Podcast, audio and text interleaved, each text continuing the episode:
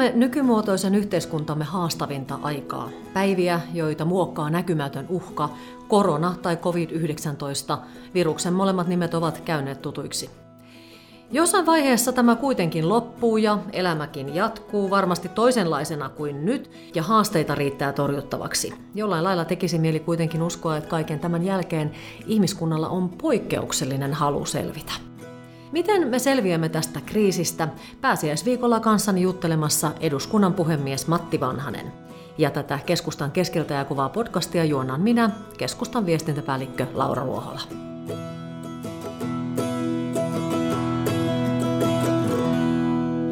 Matti, ensinnäkin hienoa, että täältä pääsiäisviikolta löytyi tuokioksi aikaa tulla tähän, tähän keskustelemaan ja juttelemaan. Aloitetaan vaikka sillä tavalla, että mitä sinulle kuuluu? No ihan hyvää.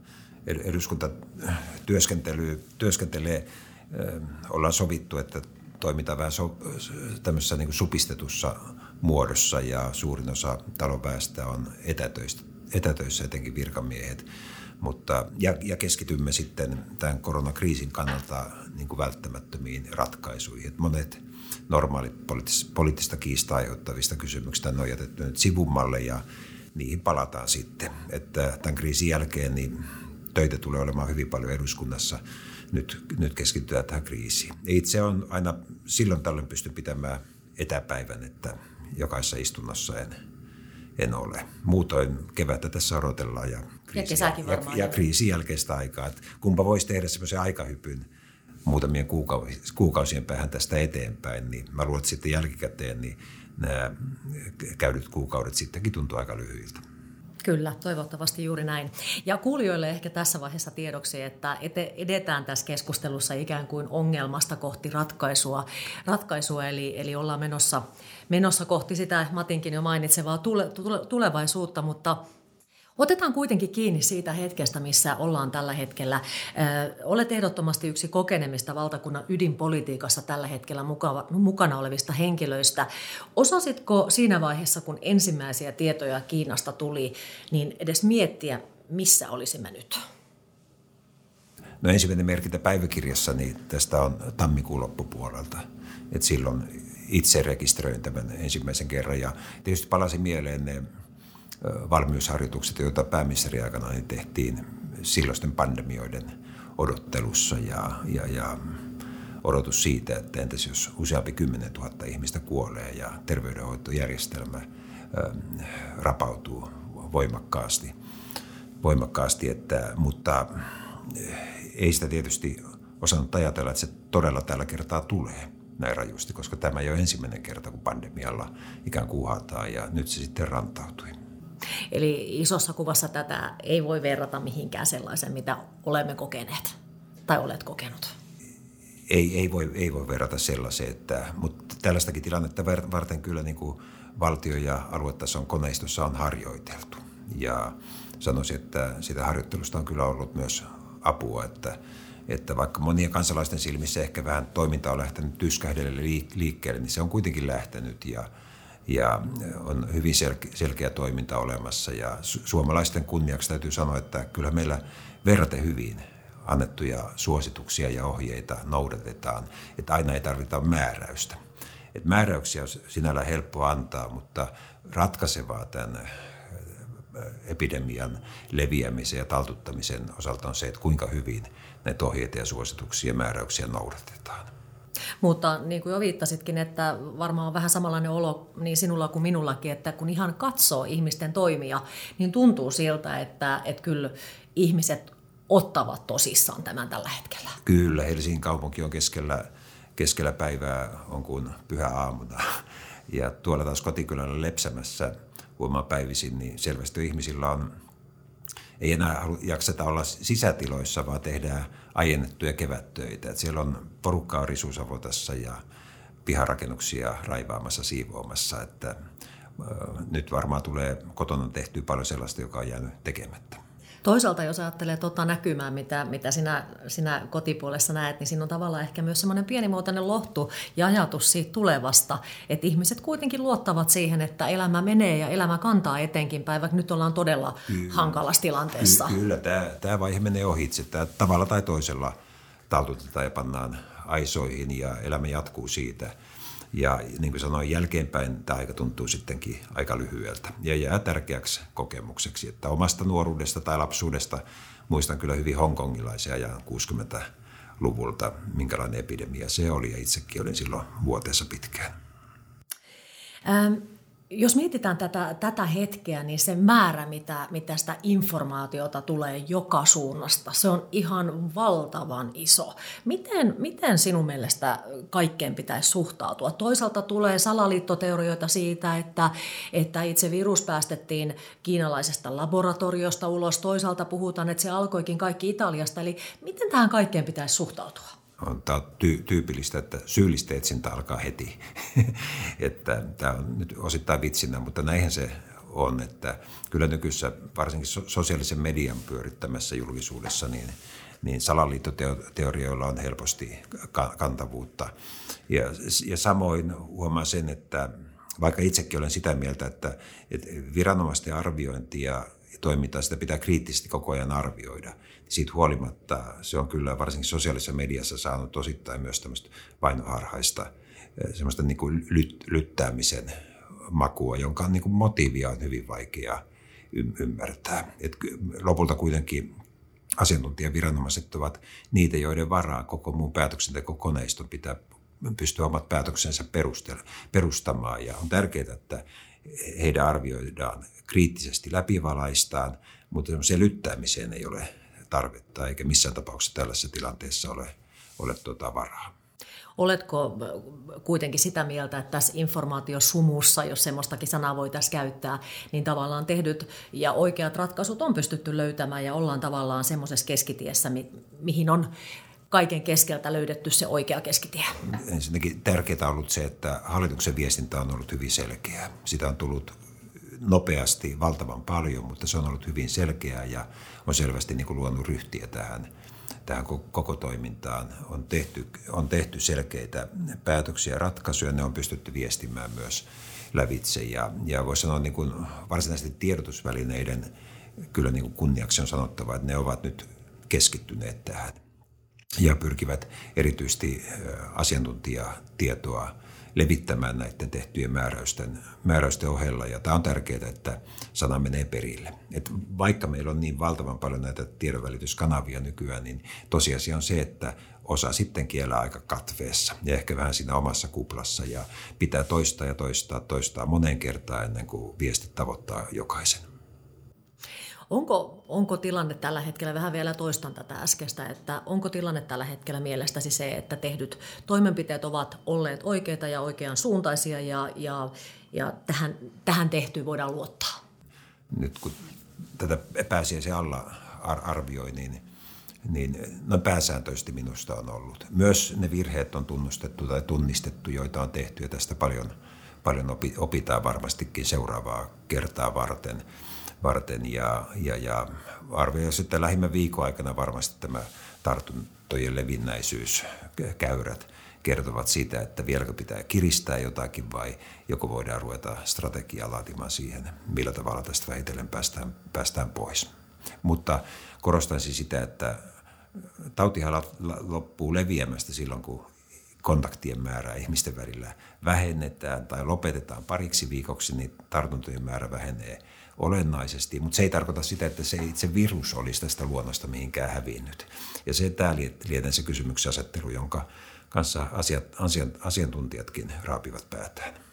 Kyllä, kyllä, ehdottomasti juuri näin. Ja sitten tietysti tässä mietitään myöskin koko ajan sitä, että, että mikä on sitten se tulevaisuuden jatkumo ja tuleeko se toinen aalto, mitä kaikkea tapahtuu. Kaikkenhan ei ole kenelläkään mitä ilmeisimmin tällä hetkellä vastausta. Ei, ei ole ja, ja toivottavasti jossain vaiheessa löytyy sitten lääke, jolla tätä pystytään myös taltuttamaan, niitä seuraavia aaltoja taltuttamaan. Että, että on erilainen kuin se oman lapsuuteni tai nuoruuteni aasialainen ja sitten Hongkong, hongkongilainen. Niissähän kuoli toi, molemmissa toista tuhatta suomalaista, mutta niihin oli sitten myös lääke lopulta olemassa. Ja silloin tietysti tämä tiedon välityksen määrä ei ollut läheskään samanlainen. Että, että, että meilläkin kuolouhrien määrä tulee ilman muuta vielä kasvamaan ehkä merkittävästikin ja, ja tämän vaan pitää tänne meidän yhteisön kyetä sekin sietämään, että sellaista elämää ja luontoa on. No mikä Matti Vanhanen tällä hetkellä sinun mielestäsi tässä isossa kuvassa kaikkinensa on se, on se suurin kokonaiskuva ja haaste? Mihin sinä katseesi suuntaat? No, tässä vähän mennään jo tähän niin kuin tästä selviämiseen, mutta kyllä tämä kertoo siitä, että kun meillä on globaalit tuotantoketjut, jossa yksittäiset, yksittäisiä osia hankitaan ympäri maailmaa, niin tämä liittyy samalla tietty haavoittuvaisuus. Toistaiseksi nämä ongelmat eivät ole kärjistyneet, mutta osittain jo kärjistyvät. Näkee siinä, että, että, että erilaisia suojatarvikkeita ja hengityskoneita, niiden osia, niin ei, ei kyetä siinä tahdissa tuottamaan kuin tarvittaisiin.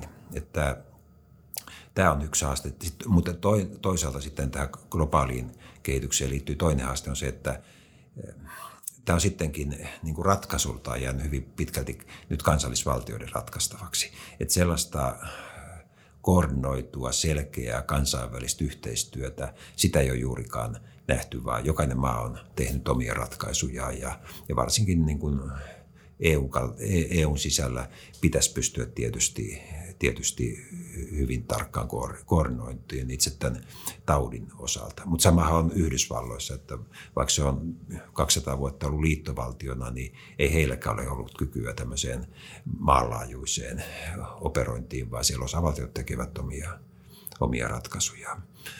Huoltovarmuus, omavaraisuus, ne on isoja termejä, jotka jäävät tästä elämään. Ja, ja arvelen, että myös Suomen pitää tässä, tässä tuota, johtopäätöksiä tehdä näiden vahvistamiseksi kun mainitsit sen, että, että pitäisi tehdä enemmän sitä yhteistyötä, yhteistyötä, niin onko kuitenkin käynyt niin, että vaikka ikään kuin on annettu myöskin se tieto, että tiedemiehet ja tutkijat ovat ennustaneet, että tämmöinen tilanne on hyvinkin lähellä, niin pääsikö tämä sitten kuitenkin niin massiivisesti yllättämään kaikki, että tavallaan se yhteistyökin on jäänyt siinä sitten ikään kuin panikin varjossa Kyllä, tässä, tässä on keskitytty omiin kansalaisiin, eikä siihen, että täältä lähtee nyt lentokone, joka on menossa sinne, että tässä olisi viranomaisten yhteistyö toiminut maapallon eri puolien välillä tai edes Euroopan maiden välillä, välillä kunnolla, että että, mä uskon, että paljon enemmän olisi tehtävissä maiden välisellä yhteistyöllä ja selkeillä järjestelmillä nimenomaan siinä taudin alkupään leviämis, leviämisvaiheessa, mutta siihen semmoisia järjestelyjä meillä ei maailmassa ole ja nyt eletään näillä pelimerkeillä, jotka ovat olemassa. Eli yksittäisten valtioiden pitää tätä hoitaa, hoitaa ja sen sisällä tuhannet ja taas tuhannet ihmiset ovat tätä hoitamassa. Se on juuri näin ja tietysti tässä voitaisiin ajatella hyvinkin esimerkiksi näitä Pohjoismaita, että Pohjoismaathan ovat tiivis yhteisö aina. Ja nyt kun katsotaan ihan tuohon naapurimaahan, eilen viimeksi itsekin katselin Ruotsista kuva, kuvia, kun ihmiset iloisena istuivat terasseilla ja ravintoloissa ja Suomessa, niin kuin me hyvin tiedämme, että mikä täällä on tämä tilanne. Ja koko ajan on korostettu, että Ruotsissa on menty terveys ja talous käsi kädessä tähän tilanteeseen. Miten sinä näet, että en et tietysti osaa arvioida, miten Ruotsi onnistuu, mutta miten näet tämän Suomen ja Ruotsin eron? Selvä systeemiero on siinä, että Suomessa päätökset pääsääntöisesti tehdään laeilla ja asetuksilla, niin kuin poliittisen johdon tekeminen. Ruotsissa on sektori viranomaisella on suuri valta ja nämä on viranomaispäätöksiä, joita, joita poliitikot eivät tee. Ja nyt näyttää siltä, että näinä päivinä että heilläkin ollaan sitten ottamassa käyttöön lainsäädäntöä, joka mahdollistaa vahvemman poliittisen johdon roolin tässä. Että tässä on selvä systeemiero näiden kahden maan välillä. Ja yksi opetus tästä meilläkin on, että vaikka viranomaisten pitää olla valveilla tällaisissa asioissa, niin sitten kriisin tulleen on tärkeää, että tarvittaessa poliittinen valta voi tehdä päätöksiä yli viranomaispäätöstenkin. No juuri tällä hetkellä ja tietysti tässä nyt pitää myöskin koko ajan korostaa sitä, että päivittäin tapahtuu niin paljon muutoksia, että kun tämä, tämä meidän keskustelukin ulos tulee, niin tästä on joka tapauksessa pari päivää sitten siihen hetkeen, kun me ollaan keskusteltu julkaisuhetken välillä, mutta just tällä hetkellä selvitetään myöskin digitalisaation mahdollisuuksia tämän kokonaisvaltaisen tilanteen kartoittamisessa, ei tietysti parantamisessa, mutta se, että, että meillä olisi mobiiliäbit, jotka, jotka me ladattaisiin tavallaan pystyttäisiin sitä kautta jakamaan tietoa esimerkiksi tartuntapiireissä olleiden ihmisten läheisille, niin näetkö, että tämmöinen mobiiliappi olisi nyt jonkunnäköinen ratkaisu tähän asiaan? Tai ainakin mm. jonkunnäköinen apu. Kyllä, se teko, tekoälyä hyödyntää, niin varmasti olisi erittäin hyvä apu. Se vaan vaatii meiltä sietämistä siitä, että me hyväksymme sen, että meidän liikkeitä tietyllä tapaa seurataan. Ei niin, että se yksilöidään ja että kukaan sinällään tietäisi, missä kukakin liikkuu, vaan että se paljastaisi nämä lähe, läheiset kontaktit. Ja tällaisessa tilanteessa se pitäisi olla sallittua ja hyväksyttyä. Ja toivon, ja varsinkin Suomi on kuitenkin on tässä IT-teknologiassa ja mobiiliteknologiassa maailman johtavia maita, niin voisi toivoa, että täällä se nimenomaan nyt kyettäisiin tähän tarkoitukseen kehittämään. Ja tärkeintä olisi myös seuraavaa vastaavaa epidemiaa silmällä pitää, että jos yksi asia mua on harmittanut tässä on se, että, että johtuen meidän tehohoitopaikkojen keskittymisestä ja muusta, niin me olemme joutuneet eristämään Uudenmaan, jotta tauti ei leviäisi muualle. Ja meillä on kuitenkin valtavan paljon ihmisiä, jotka ovat sijoittaneet merkittävää osa omaisuudestaan maaseutuasuntoihin ja lomamökkeihin.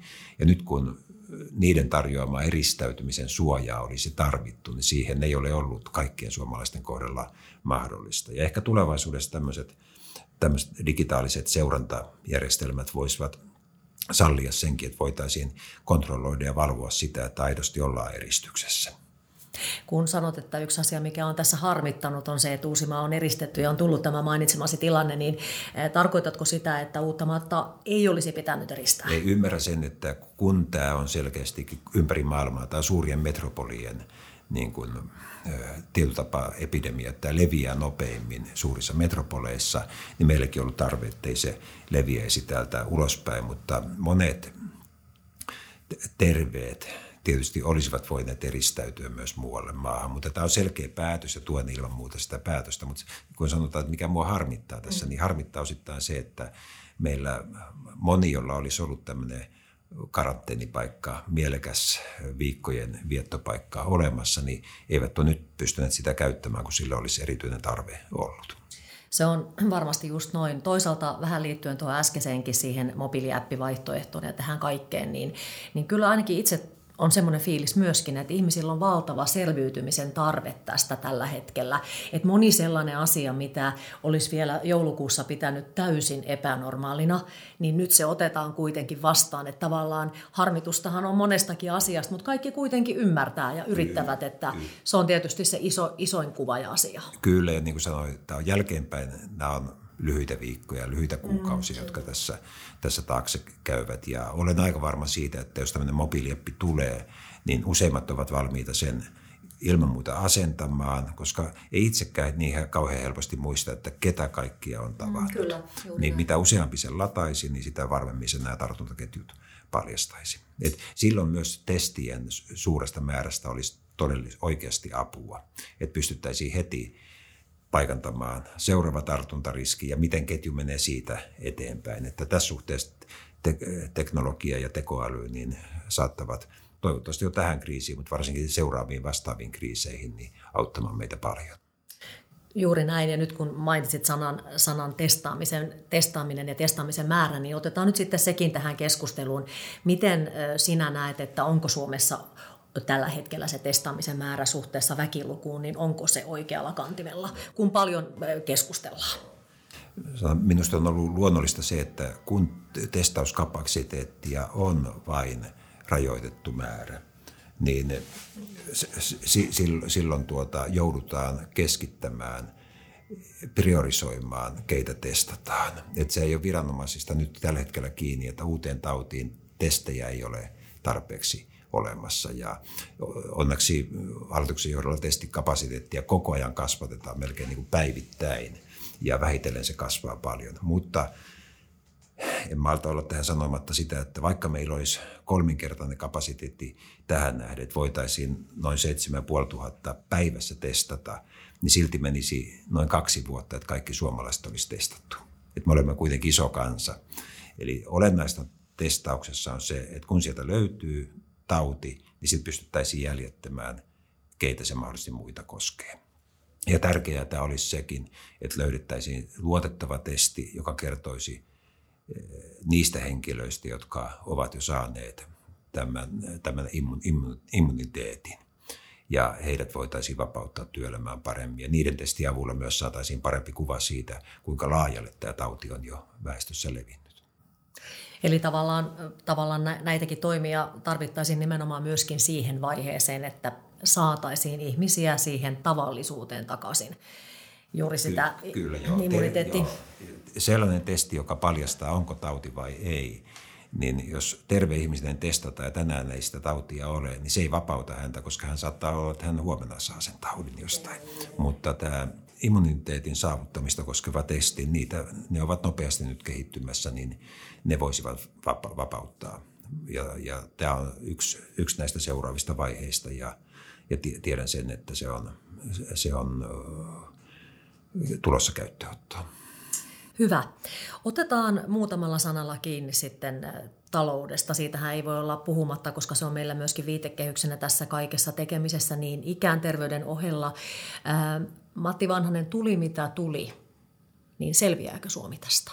Kyllä, kyllä selviää. Meillähän säilyy kuitenkin menetyksiä on, mutta ihmiset säilyvät ja osaaminen säilyy ja tuotantokoneisto pääosin – pääosin säilyy. Et taloudellisen selviämisen kannalta olennaisinta on, että nyt kyetään kohdistamaan apua nopeasti sillä tavalla, että tuotantokoneistot ja yritysten palvelukoneistot säilyvät olemassa. Jos ne ovat kunnossa siinä vaiheessa, kun elpyminen alkaa, alkaa maailmantaloudessa uudelleen, niin me pääsemme nopeasti mukaan siihen elpymiseen. Et kun otetaan olen, olen saanut olla mukana sekä 90-luvun lama, lamassa että tässä kymmenen vuoden takassa finanssikriisissä. Niiden molempien pahin seuraus jatkon kannalta oli se, että me menetimme paljon tuotantopotentiaalia.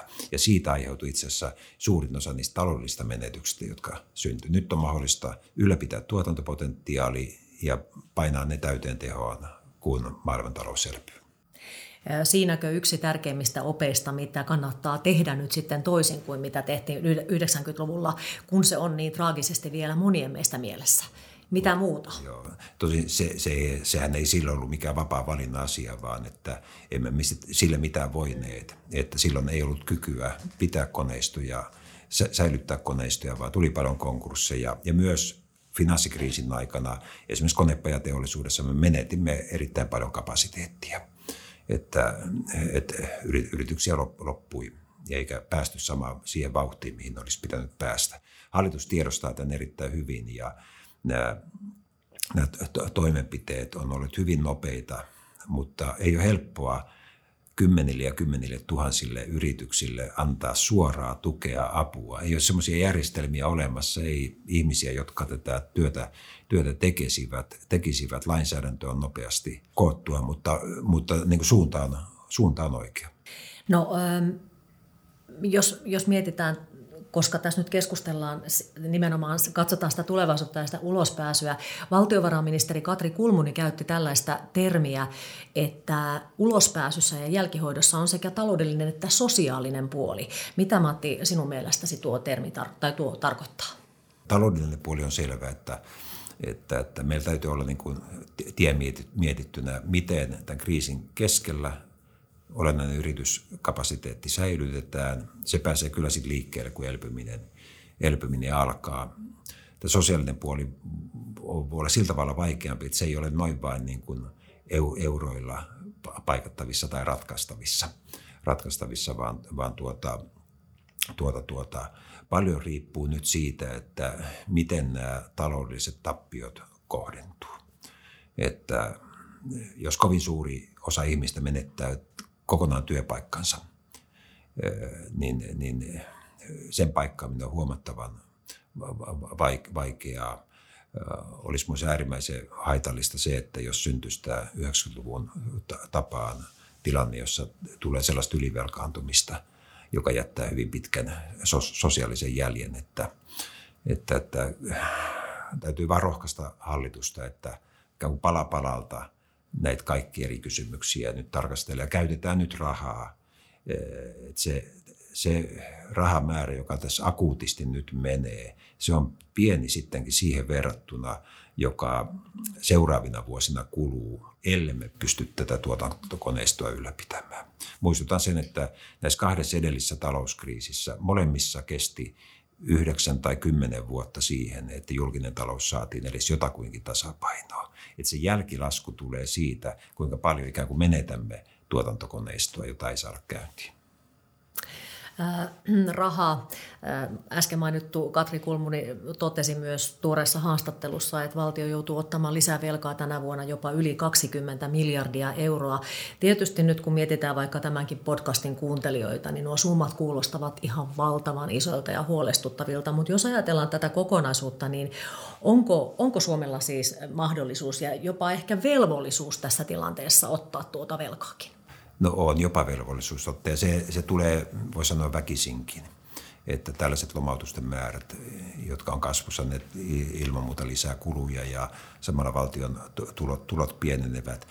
Sittenkin nämä summat nämä on suhteellisia ne kannattaa suhteuttaa aina, että tämän vuoden aikana otettava velan määrä, jos se kohdistetaan niin, että yritystoiminta ja työpaikat säilyvät ja pääsemme siltä pohjalta uuteen nousuun, niin se loppulasku jää paljon pienemmäksi. Sen sijaan, jos meille tulee pysyvästi sadoissa tuhansissa oleva työttömien määrä, eikä heitä saada työllistettyä, kun ei ole, kun ei ole yrityksiä, niin silloin, silloin se kertautuu se nyt otettava lainasumma monella.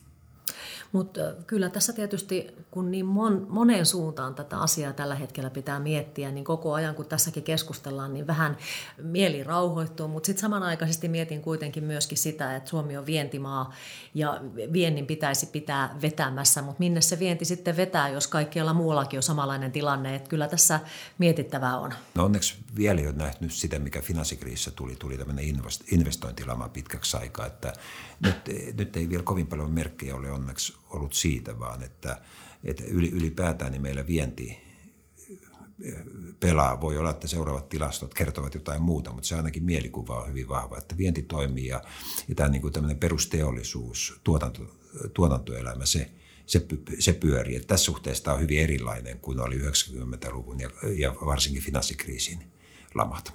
Mutta tässä suhteessa tietysti myös se asia on eri asia, että myös ihmiset sairastuvat. Mehän emme vielä tiedä, että mihin tämä sairastuneiden määrä menee. Että se on tietysti se, mikä muuttaa sitten tätä kokonaisuutta Kyllä, koko joo, val, joo, valitettavasti me tiedä, koska niin kuin sanoin, niin ei tämä virus luonnosta häviä mihinkään, vaikka me nyt pystyisimme tartuntojen määrä olennaistikin vähentämään, että sitten se toinen tai kolmas aalto ja kuinka paljon taas niitä välttääksemme joudumme hidastamaan tätä taloudellistakin kanssakäymistä, niin tämä on, nämä on tietysti ratkaisevia. Että, että pitää ottaa vain niin lähtökohdaksi, että tämä on aivan uudenlainen tilanne, uudenlainen haaste, mutta tästäkin selvitään. Niin, olet sanonut jo pari kertaa tässä siinä alussa, kun mulla oli semmoinen maailmanlopun kysymys, että selviääkö Suomi, niin vastasit siihen, että eteenpäin mennään.